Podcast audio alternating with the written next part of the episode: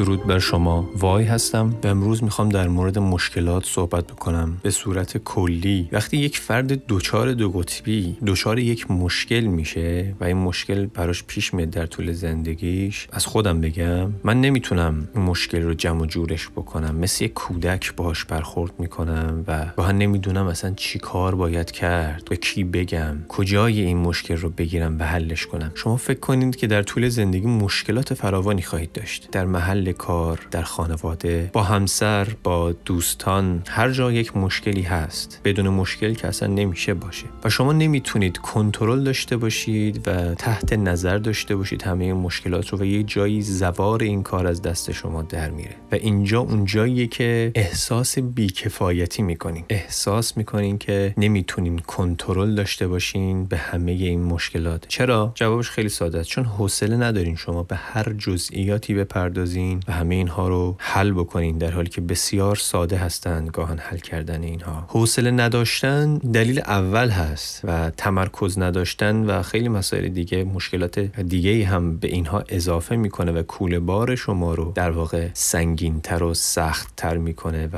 حمل این کوله رو برای شما گاهی ناممکن می‌کنه. گاهن جر و بحث و دعوا حالا یا بگو مگو با یک رفیق با یک دوست با یک آشنا می‌تونه زندگی من رو از این رو به اون رو بکنه. می‌تونه انرژی من رو بگیره بالا پایینم بکنه استرس آلودم بکنه و از اون مسیری که دارم میرم منو باز بداره و اون مشکلاتی که دارم میگم رو در واقع بیاد یک پرده جلوی چشم بکشه و همه اونها رو مثل مثل یک فیلم به من نشون بده و احساس بیکفایتی رو به من تزریق بکنه. و اگر جلوتر برم این بگو مگوها و جدلها و یا ناتوانی در انجام بعضی کارها مثلا در محل کار به هر حال هر دچار دو قطبی با همه مشکلات زندگیش مجبور امرار معاش بکنه. مجبور هست کار بکنه مجبور هست درگیر بکنه خودش رو با شرایط اجتماعی. با همه تفاصیلی که اگر اجتماع گریز هست اگر دچار استرس هست پنیک داره یا دچار اختلال ترس هست OCD داره همه اینها رو هم داشته باشه به هر حال مجبور هست برای امرار معاش کار بکنه و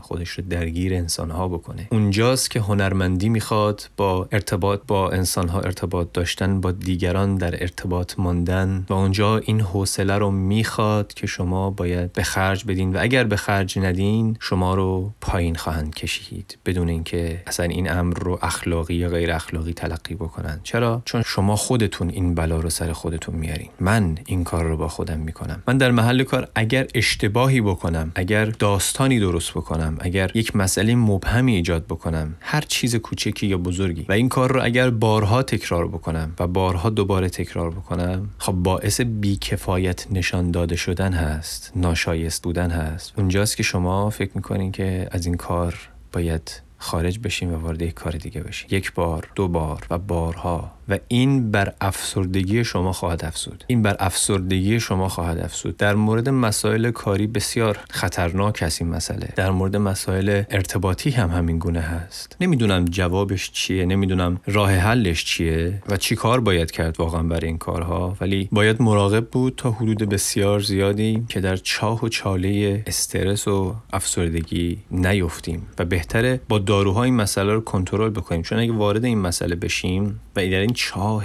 عمیق بیفتیم که من یک آدم ناشایستی هستم و آدمی هستم که نمی‌تونم کنترلی داشته باشم که طبیعی هم هست برای افراد دو قطبی خیلی طبیعیه. چه چه شما شیدا باشین و چه افسرده باشین در هر دو حالت طبیعی هست. در بعضی موارد مود یا خلق پایین حتی بهتر هست برای کار برای مشکلاتی مثل روابط مشکلات اینگونه ای و مود بالا یا خلق بالا مشکلات بیشتری گاهن ایجاد می‌کنه. یعنی در محل کار در رفتار با دیگران گاهن شما بی حساب و کتاب بدون هیچ گونه ترس و لرزی بعضی وقتا کارهایی می‌کنید که عواقب شدیدی برای شما بدون دنبال داره و شما رو بد جلوه خواهد داد. که این اتفاق هم زیاد میفته هم برای من میفته هم برای دیگران. من گاهن در خلق بالا که هستم در محل کار ممکنه حرفهایی بزنم که از عقل به دور هست. ممکنه کارهایی بکنم که شاید یک بچه دبیرستانی هم گاهن اون کارا رو نمی‌کنه. و این خیلی دردناک است برای خودم. من خودم اینا رو می‌فهمم ولی اون لحظه کنترل داشتن به این مسائل یکم سخت هست. شما اینکه بیاین در اون لحظه در بالاترین در اون پیک در واقع خلق بالا قرار قرار بگیریم ممکنه رفتارها و کارهایی بکنین که شما رو جدا بکنه از اون شناختی که دیگران از شما دارن و ناگهان جایگاه شما رو متزلزل بکنه. اصرار من بر مسئله کاری این هست که اگر افراد دو قطبی کارشون رو هم از دست بدن و این پناهگاهی که دارند رو نه فقط از نظر مالی بلکه یک جایگاهی هست برای اونها اینو از دست بدن زندگی دست بر گردن آنها خواهد انداخت و کار رو بر آنها سختتر خواهد کرد. این خیلی مسئله مهمی است. باید توجه بکنیم و بعد بهش بپردازیم که چه کار باید بکنیم که خودمون رو کنترل کنیم و فعلا هم چیزی جز دارو درمانی به نظرم نمیاد. در سنین پایین شما شاید اونقدر دغدغه کاری نداشته باشین ولی وقتی سن بالا میره و هرچه بالاتر میره دغدغه ها بیشتر هستند و چه افراد بسیار زیادی که شاید دردهای زیادی کشیدن از این جهت و حتی شاید گفتنش هم اونا رو آروم نکنه چون درد بسیار بزرگ هست. هرچه سن بالاتر میره فرد نیازمند یک جایگاه اجتماعی است. اگر هرم مازلو رو ما در نظر بگیریم اون جایگاه اجتماعی براش هرچه سن بالاتر میره مهمتر و مهمتر خواهد شد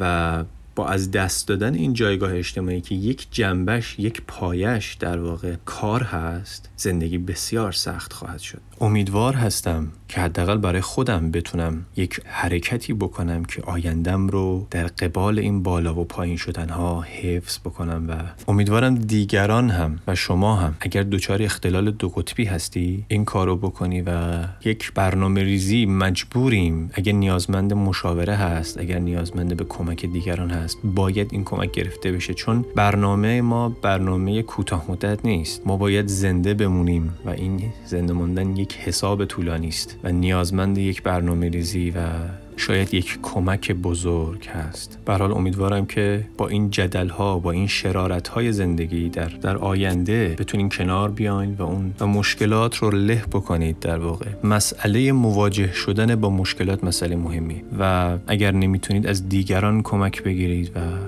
برای آینده خودتون برنامه ریزی داشته باشین و بتونیم به همه مشکلات تا حدودی که ممکن هست فائق بیاین. روز روزگار بر شما خوش.